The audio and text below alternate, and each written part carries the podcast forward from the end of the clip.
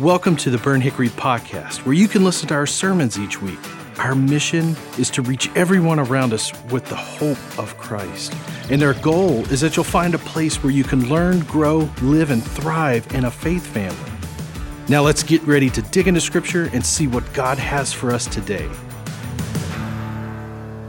Well, good morning, church. I hope you have had an incredible week this week. And uh, definitely, just as we have already said once this morning, man, I want to invite you as soon as this service is over um, to join us out on the front lawn to talk trash about teams uh, and those kind of things. It'll be the most loving afternoon and the most hated afternoon in the whole history of this church. Well, look, I know last couple of weeks we've been in a series that we're just calling Wisdom from the Master, where we're walking through the book of Luke and looking looking at some of Jesus' teachings that really press into our soul and help us walk out our faith. Well, this week, kind of being the week that we focus on the church every week, I'm going to pause that series, okay? So for those of you that are type A, don't worry. I know you're reading the program. We'll get there. We're going to be back with you next week in Luke. I promise is still going to be relevant, but I just feel the need once or twice a year to talk about what is the church. Why do we have the church? Church? What is this thing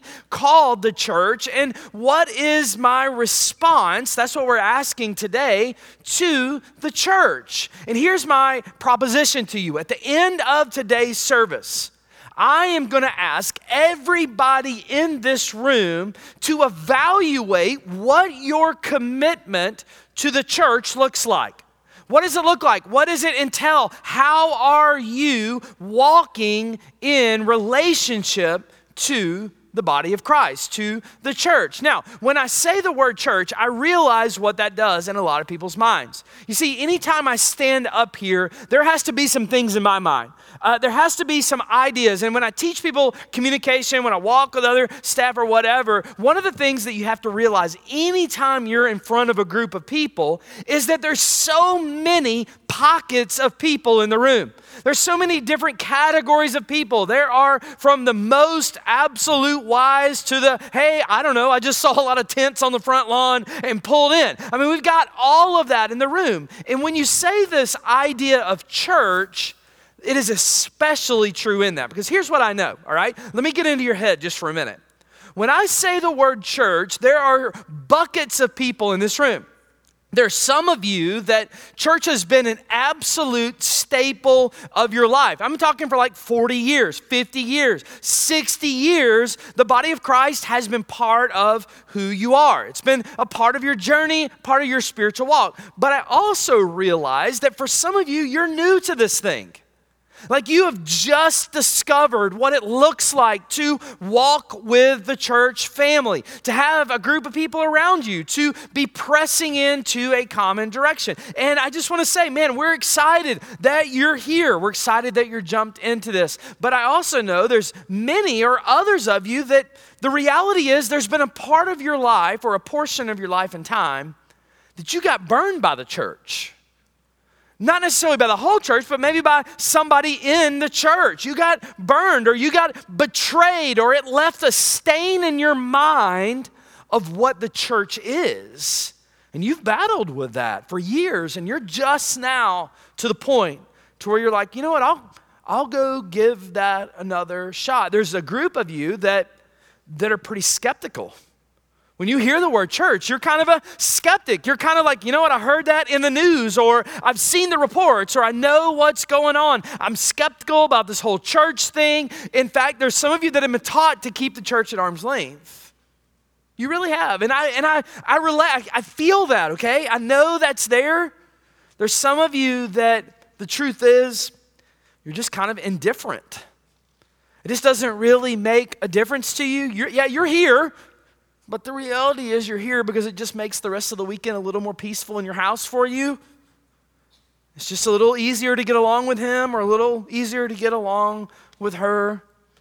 I also understand that the reality is there's this idea of this consumerism that has kind of crept into the church a little bit, where church is just all about, hey, meet my needs, do what I want, do what I need, meet my family's needs, my preferences with no accountability, no responsibility. And so here's the deal when you add all of those things together, there is many people, when they hear the word church, when they see the word church, there's many people that results in this low commitment lack of relationship, kind of lackluster and no zeal when it comes to what is the church and what is it for. So here's what I want to do today I want to lovingly point out today that none of that is God's design for church. I want to lovingly point out today that God's design for church is for you and me to be the church.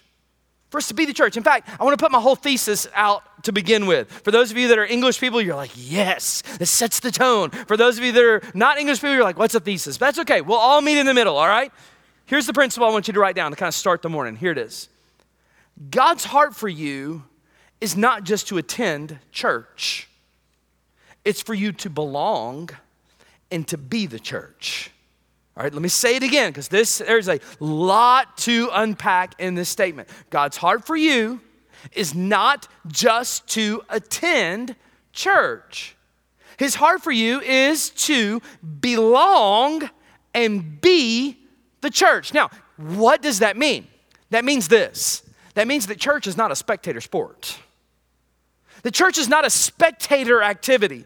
Church is not like a Saturday afternoon saddled up on the couch with some hot wings watching the game. That's what it means. Church is not this idea that I just see it happening when I get around to it and the conditions are right. Why? Because the reality is is you don't just come to the church. Listen, you are the church. And I know this is blowing your mind, some of you that are new to this game. You're like, well, I thought the church was burnt hickory. Yes, it is, but you are the church. So here's the deal think about it logically. The church is a place that we come to called burnt hickory. But that is not anything compared to the church being the body of believers in the church. So here's the thing you're the church. I'm the church. We are all part of the church, and it's not a spectator sport. It's built on Jesus and us serving Jesus. Matthew chapter 16 in the Bible is the first time in the New Testament that Jesus mentions the word church. It's the first mention, and there's this thing called a law of first mention that anytime in the Bible something is mentioned first, we use that as a translative idea that helps set the tone for what something is. And I want to just show you how Jesus defines church. What does Jesus say about church? Because if Jesus says something about church, we should probably pay attention to it. Matthew chapter 16, verse 13 says this. I'm going to unpack it a little bit says, When Jesus came to the region of Caesarea Philippi. Now, pause there just for a minute okay? We're kind of up north in the Bible land, all right? We're at the Jordan River, flows right by this spot. Jesus would have been standing in front of this incredibly big rock face. If you go to Israel with us on any of our next trips, you will literally stand in this spot and watch what Jesus was talking about. Man, it just so comes alive when he does this. He stands at this rock face and he is pointing towards on his left hand side, there is a literal, like, huge crevasse. It's a big hole in the rock that was seen as a portal to the demonic forces. It was a Roman god's portal where they actually sacrificed people. They would sacrifice to the Roman gods. So Jesus is standing in front of this huge rock with his believers. He's looking at this portal and watch what Jesus does. When Jesus came to the region of Caesarea Philippi, he asked his disciples, Who do people say that the Son of Man is? They replied, Well, some say John the Baptist, others say Elijah, still others Jeremiah or one of the prophets. But what about you? He asked. Who do you say that I am? Now, we teach this for a lot of different things, but listen to what happens here. Simon Peter answered, You are the Messiah, the Son of the living God. Jesus replied, Blessed are you, Simon son of Jonah? For this was not revealed to you by flesh and blood, but by my Father in heaven. Watch verse 18. Here's how it ties all together. And I tell you that you are Peter, and on this rock I will build my church and the gates of Hades will not overcome it. So Jesus is standing at this huge rock face, right? He's standing at this hole in the ground that was looked at as the gates to the demonic world. And he's looking at it, he's like, Peter, who do you say that I am? Peter's like, You are the Messiah. You're the one we've been looking for. You're the one that's going to deliver us. You're the one that's going to redeem us from our sins. And Jesus looks back at him and goes, You are right. Yes, Peter, that's what I am. And look, this is when he names him Peter, which ironically means small rock. I love the wordplay. He goes, Yes. Jesus looks back at Peter and says, Listen, I am the big rock. I am the foundation rock. And you, Peter, you're a small rock that's going to build on my big rock, and we will overcome this pit of hell right here. And what does he call it? He says, On this rock, I will build my church. My church. Now, does he mean at that location? No. He says, Jesus, that on the principle that I am the Messiah, and you are the small little stones building on who I am. I am building the church. Now, what does church mean? We've said this before, but let me give you the absolute foundational meaning. The church, the word church in Greek is the word ecclesia. It's the word ecclesia. It's two words. It's a compound word. Ek meaning called out. Some of you are like, oh man, we're in Spanish. We don't want to do this. Just hang on with me, all right? Just for a minute. Ek means called out, and kaleo means to call. So out of to call. Now, every other language in the world is opposite than English. I don't know why we did this. Probably because we're rebels and we rebelled, right? But here's what this really means. When you see the word church, anytime you see the word church, don't think steeple, don't think building, don't think place, think this the called out body. That's what church means. That is the ekkaleo, the called out body. Now, when you see this, I want us to follow the logic in this to get some clarity. Do we gather at a place called Burnt Hickory? Yes. Is Burnt Hickory the church? Yes. But more than that, more importantly than that, listen to this it is less about a place and more about a called out body of believers with a common confession that Jesus is the Messiah. That's church. That's what church is. That's what makes church so much more important than one morning of the week that we get up to and go to church. Do we go to church? Yes, I get that. But are we the church? Yes, even more so. And we see this all over the New Testament. In fact, listen to what Paul says about it in 1 Corinthians.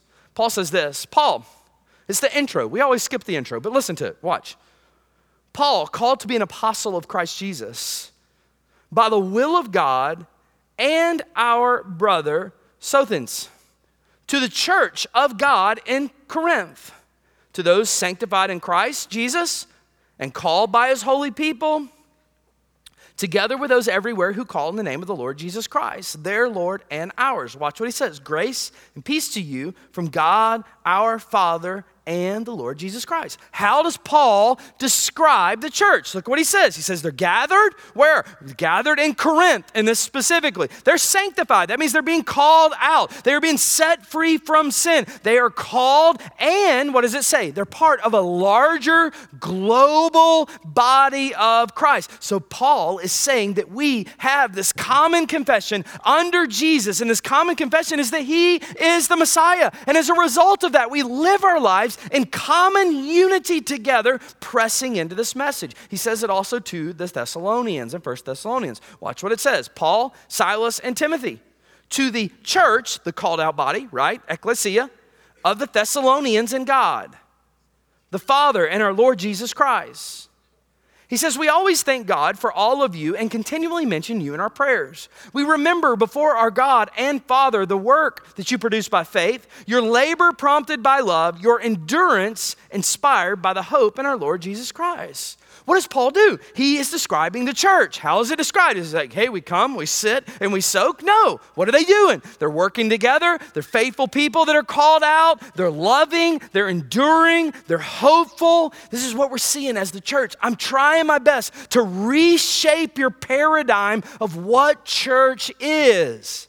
Is church a gathering? Yes. But more so than that, it is a common confession of people who are called out of darkness, moving in a direction together to represent Christ, so that the gates of Hades will not prevail. So much of the book of Acts, right? We've been talking about Luke lately. This is his other book. He wrote Acts as well.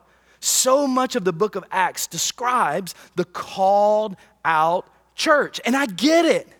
I get it. Chances are, if you're here you agree with everything I have said so far.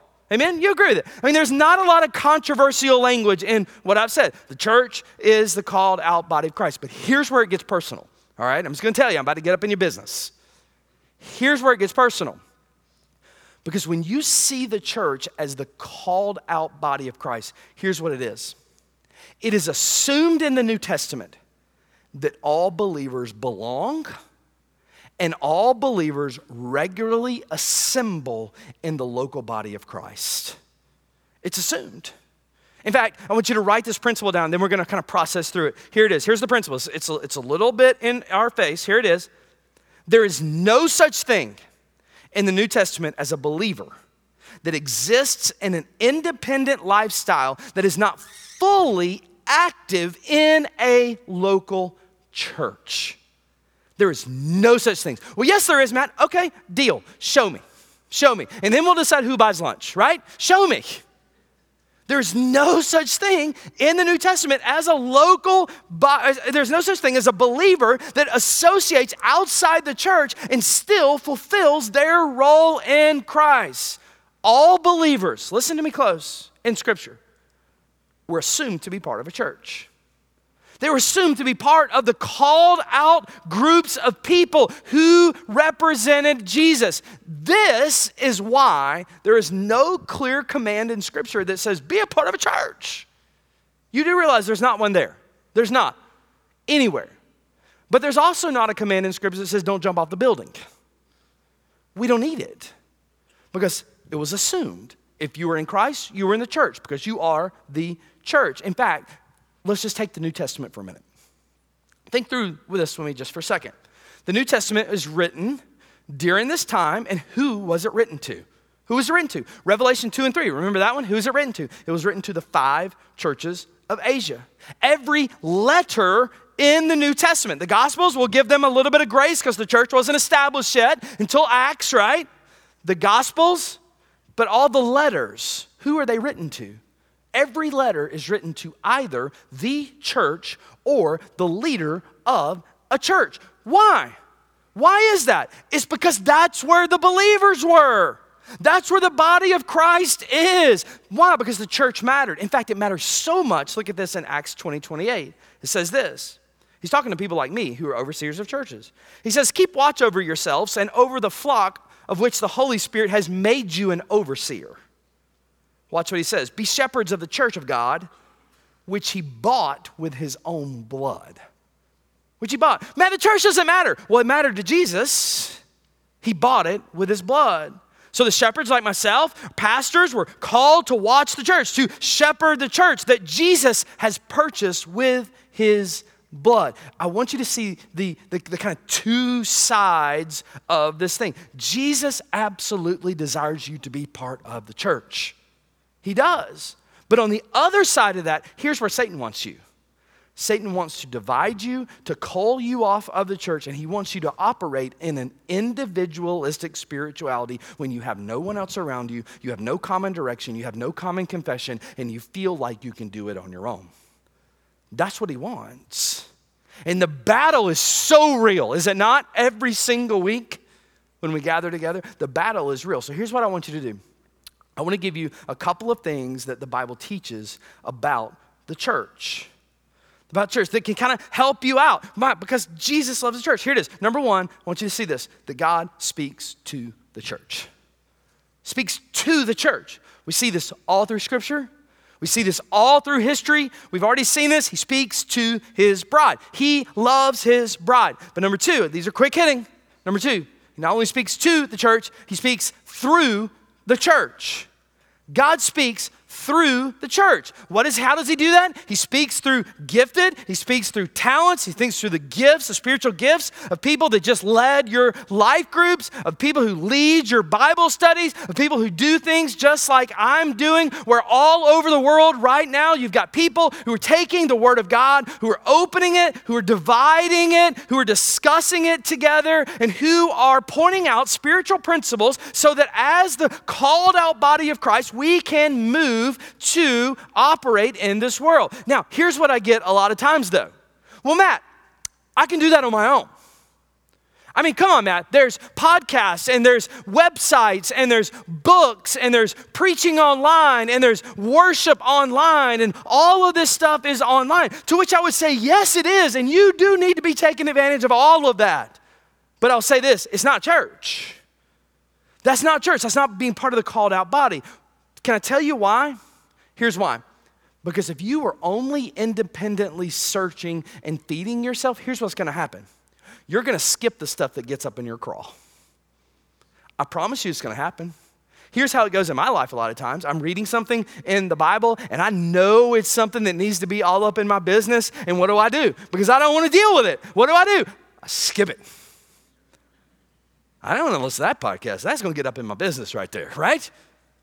And it's what we do. That's how God has called us to belong to the church so that we can hear the full counsel of God. So we can hear messages that God puts on people like my heart that gets all up in our business. Something I need to hear and not just something I need to skip. God speaks through the church. But watch this the church is the hope of the world. Number three, the church is the hope of the world.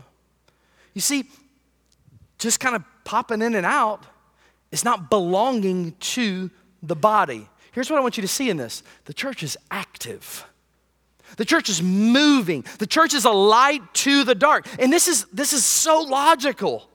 This is so logical. Don't think biblical here. Think logic just for me, for, for just a second. Here's how it works when someone sits and hears the word of God divided over them. If Christ is in their life, the Holy Spirit is operating in their life, it begins to push them in a direction that begins to speak into a dark world. Now, when you speak into a dark world, that is a tough spot to be. Amen? It is not an easy spot to be. But what the church does is it comes behind you and shows that there is a common confession. There is a group of people. There are so many people around you that share share the same feeling that you know that you are able to take a step of faith because, yes, God is with you, the Holy Spirit is inside of you, Jesus is your Lord, and you got a whole lot of homies that are walking with you. That's what it means.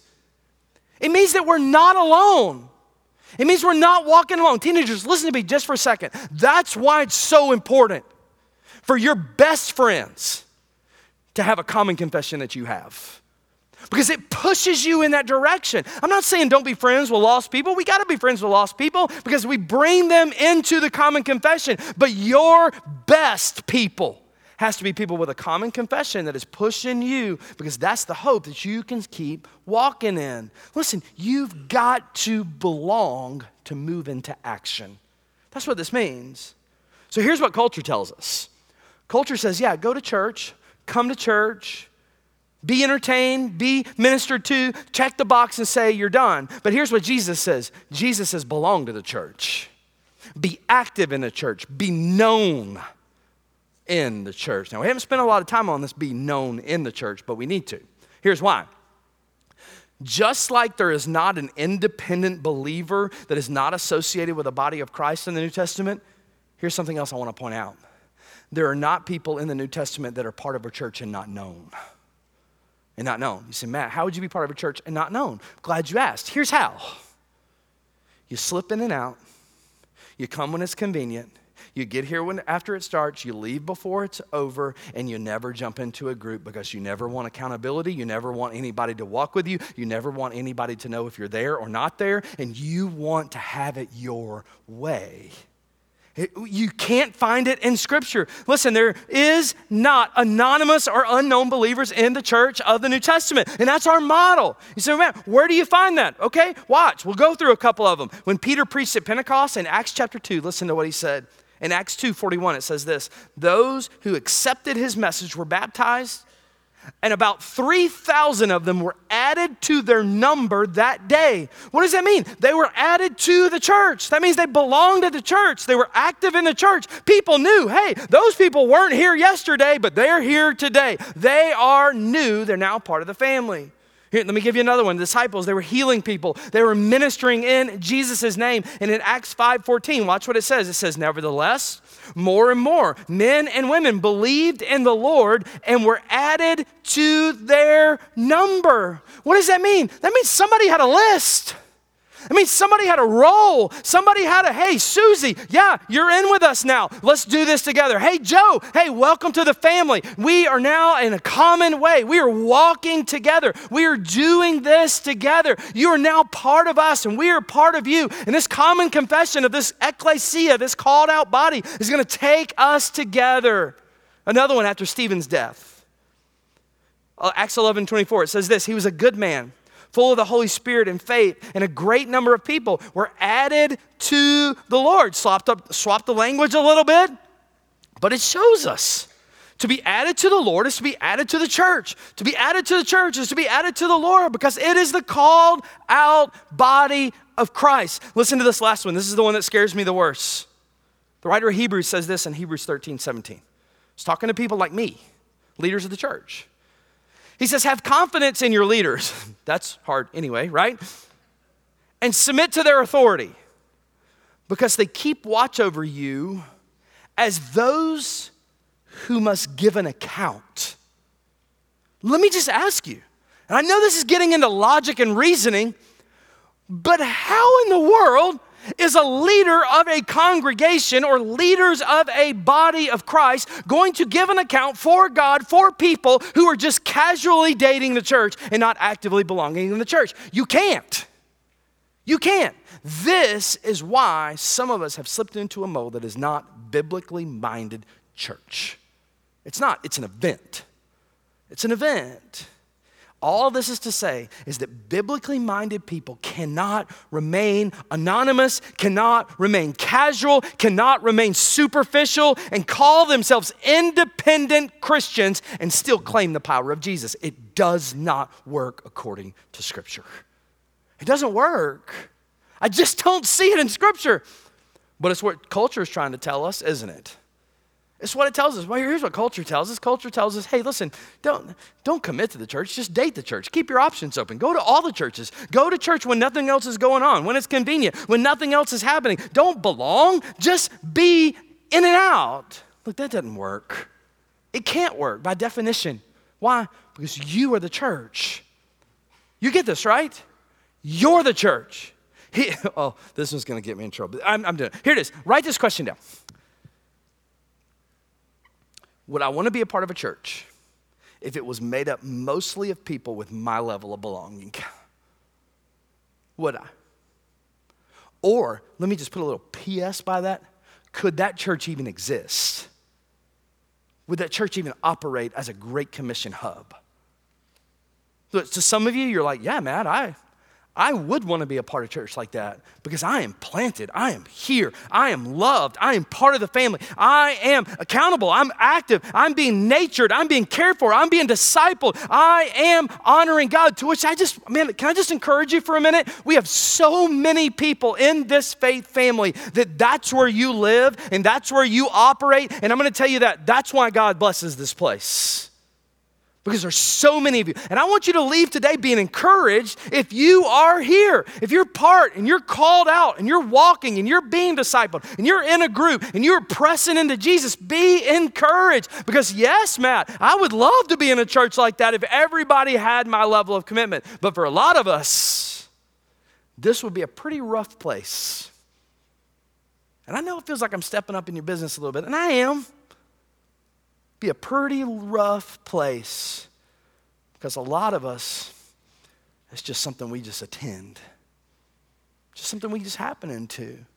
Listen, Jesus desires so much more for you because you're part of the called out body. But hear me, Satan doesn't. Satan wants to call you. He wants to take you off. He wants to make you independent. He wants to, you to doubt the church. Well, look, I, I got it, man. Churches aren't perfect at all. You know why? Because they're made up of people like us. And it's never going to be perfect. Why? Because we're all sinners. Listen, I get it. Churches sometimes blow it. People in churches sometimes blow it. But I'll tell you this it's the best thing going, and it's the hope of the world. And it's all we got. So let's put our faces to the ground and realize we are the called out body. But Satan doesn't want you to be a part of it. He doesn't. Let me give you five foundational truths that can help you battle Satan this week when he wants to call you away from being part of the called out. Number one is this realize this Jesus started the church. You do realize this, right? Jesus started the church. The church wasn't started by four men in a pub somewhere in North Jerusalem one day. It wasn't. The church wasn't started by guys who were like, hey, how can we take up everyone's Sundays? Hey, here we go. No. Jesus started the church. Man didn't dream it up and saw this thing happen. Even a half reading of the New Testament shows us that Jesus started the church. Matthew 16, 18. We just read it, right? I, Jesus said, will build my church, and the gates of Hades will not overcome it. You do know that Jesus only started one organization on this planet, and it was the church. It wasn't your sports team, it wasn't your PTA, it wasn't your job, it wasn't your family. It was the church. And he loved it so much. Number two, he didn't just start it, Jesus loves the church. He loves the church. But Matt, the church is broken. I get that. But he loves us through our brokenness. And he loves us so much, he doesn't want us to stay that way. Jesus loves the church. How do we know that? Ephesians 5:25. Let me give you the reference. Husbands, love your wives. Amen. Husbands, love your wives just as Christ loved the church, watch this, and gave himself up for her. You do realize Jesus didn't just start the church, Jesus died for the church. He died for the church. Think about it. Jesus didn't die for your sports team. He didn't die for your PTA. He didn't die for your band. He didn't die for your company. Yes, the people in it. All right, semantics. I get that. He did. But organizationally speaking, he died for the church. Why? Because it's his bride. He died for his bride, the church. And look, you want to get on my bad side? Here's the deal. You can say whatever you want to about me. I don't care. Some of you know me well enough to know I really, I don't care. You want to get on my bad side? Say something about my bride. But that's what Jesus is saying right here. The church is the bride. So we can't be flippant about the church that Jesus loves. I know it is so cool or so rebellious right now to say stuff like, well, I'm spiritual and I love God. I just don't love the church. I just don't love the people of God. That's so insulting to God. How in the world can you love a God that you cannot see but not love the people of God that He has already saved? You can't. Can't do it, which leads me to number three. I know it's a little bit controversial. Jesus started the church, Jesus loved the church. And I stand by this scripturally. Number three, not actively belonging to a church is proof that something is wrong with you spiritually. Something's wrong spiritually. No, most of the New Testament is showing how God worked through his people, the called out ecclesia, the church. And I won't fill this one, this point up with, with verses because, I mean, really, quite frankly, you would have to get rid of about half of the New Testament to argue that the church is this man made, parenthetical, made up organization that's out there. You can't do it. If you want to get rid of church, you have to get rid of Jesus. Choose a team. That's what the Bible says. I get it, I get it, I get it. There are circumstances in people's lives, like being sick and being homebound and those kinds of things, that, that keep people from the church. And there is grace in that, and we are so glad that we provide opportunities for those people. But here's the deal able bodied people need to be part of the church, need to be a part of this called out ecclesia. Because the Bible has no concept of independent Lone Ranger Christians. We've already said that. 1 John 2:19. Listen to what the elder John said he gets even more specific. He says, These people left our churches. That doesn't mean they went down to the church down the road. That just means they don't go. all right? That's what it means. These people left our churches, but they never really belonged with us. Otherwise, they would have stayed with us. Watch. When it left, it proved they did not belong to us. Man, that's scary language, isn't it? It says that we're built so much in this interlocking dependency as the body of Christ that we cannot expect God to work in our lives unless we are attached to the body of Christ, to the church. We cannot know God as close as God wants us to know without the local body being around us, pressing us in. So here's what I just want to say every believer should be actively part of a church. Actively. And here's what I need to say if you're attending here, for those of you, it's your first week, second week, maybe third week, pause for a minute, take a breath. Here, I need to talk some home folk for a minute. If you're attending here and it's been a minute, you need to plant yourself in this church. You need to. You need to figure out if this is your home or not. If it's not your home, then hallelujah. I get, not hallelujah, that's a bad word. Uh, if this is not your home, bad choice of word. If this is not your home, I get it. I get it. That is great. There are fabulous churches in this community. Here's what I need to tell you find one, find one, and plant yourself there. Plant yourself there. Here's, here's what's happened in us, and we've talked about this before. We, we have somehow become church connoisseurs. You, you know what I mean by that? It's like Piccadilly Church. You just take what you want from the one you want, right? Well, we like to worship over there, but we like the preaching over there. We like the women's ministry over there. Man, that kids' ministry over there, that is awesome. No.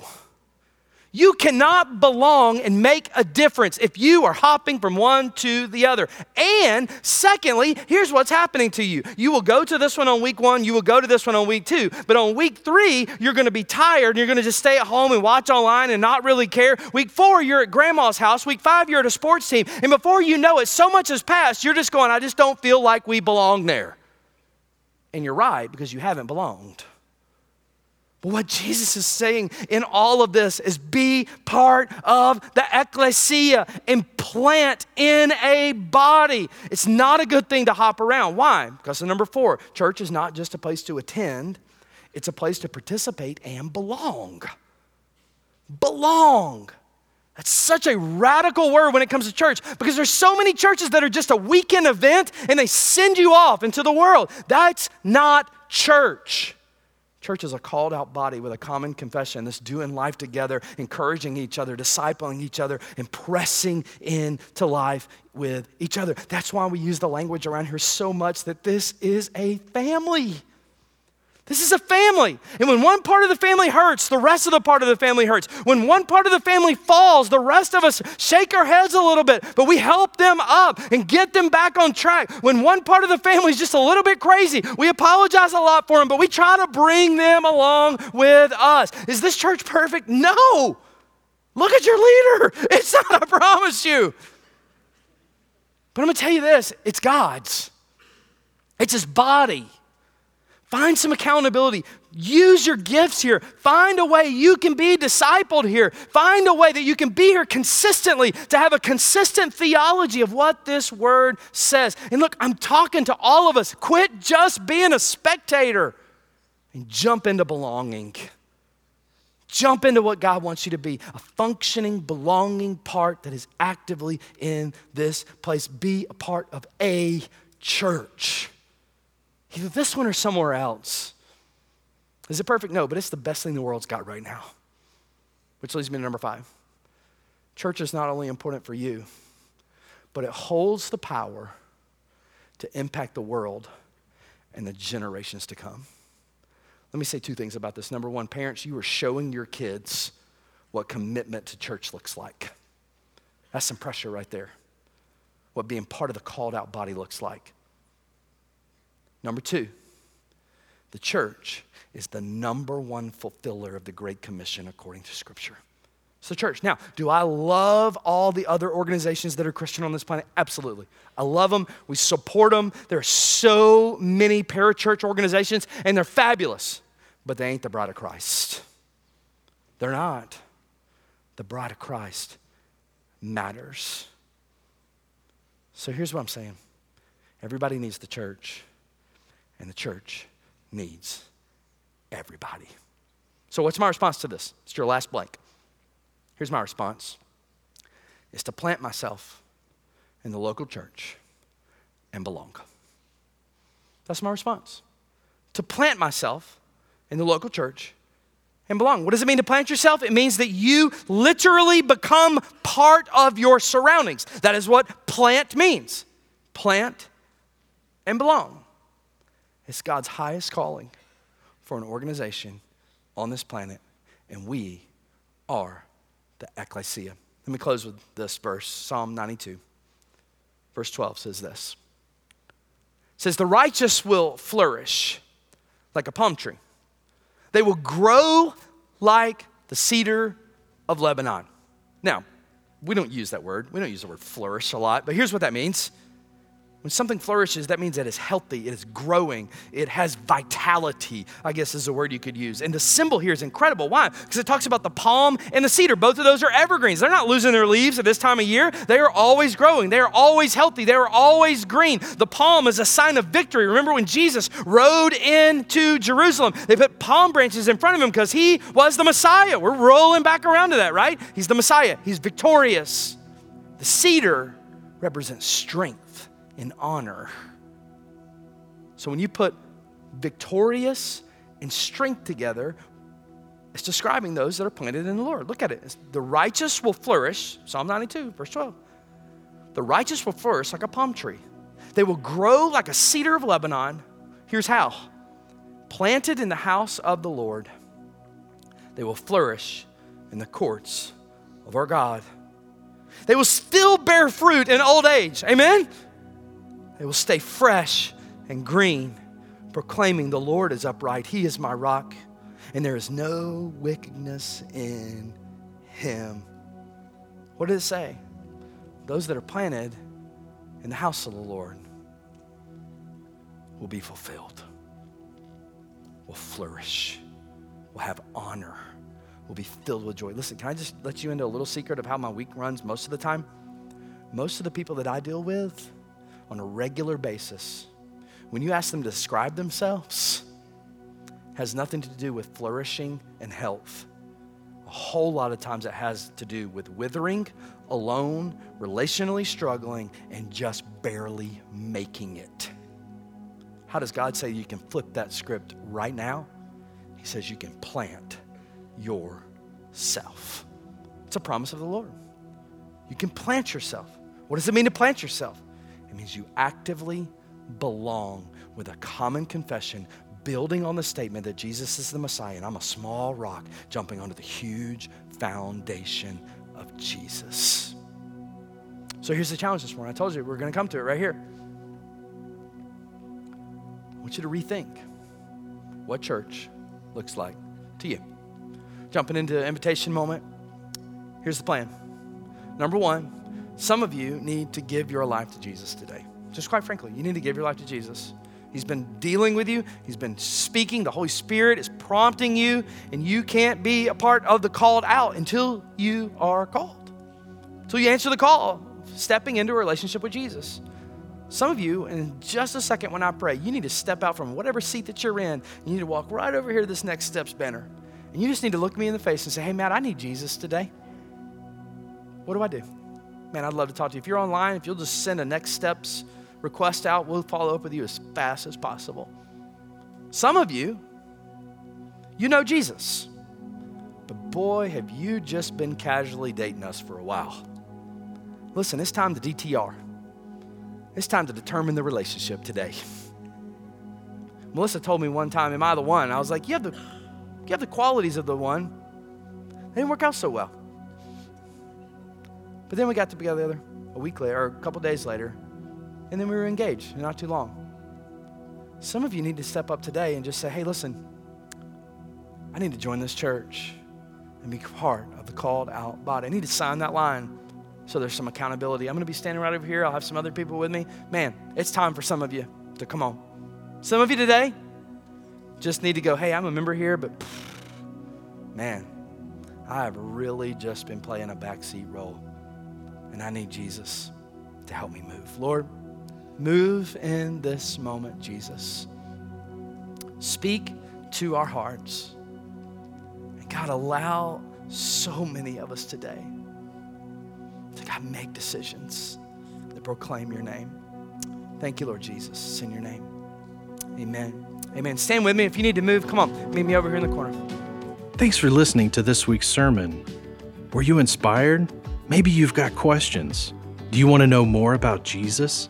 Then we'd love to hear from and connect with you. So take the next step with us by visiting burnthickory.com/next. Again, thanks for listening, and hey, stay tuned by subscribing and stay up to date by downloading the Burnt Hickory app.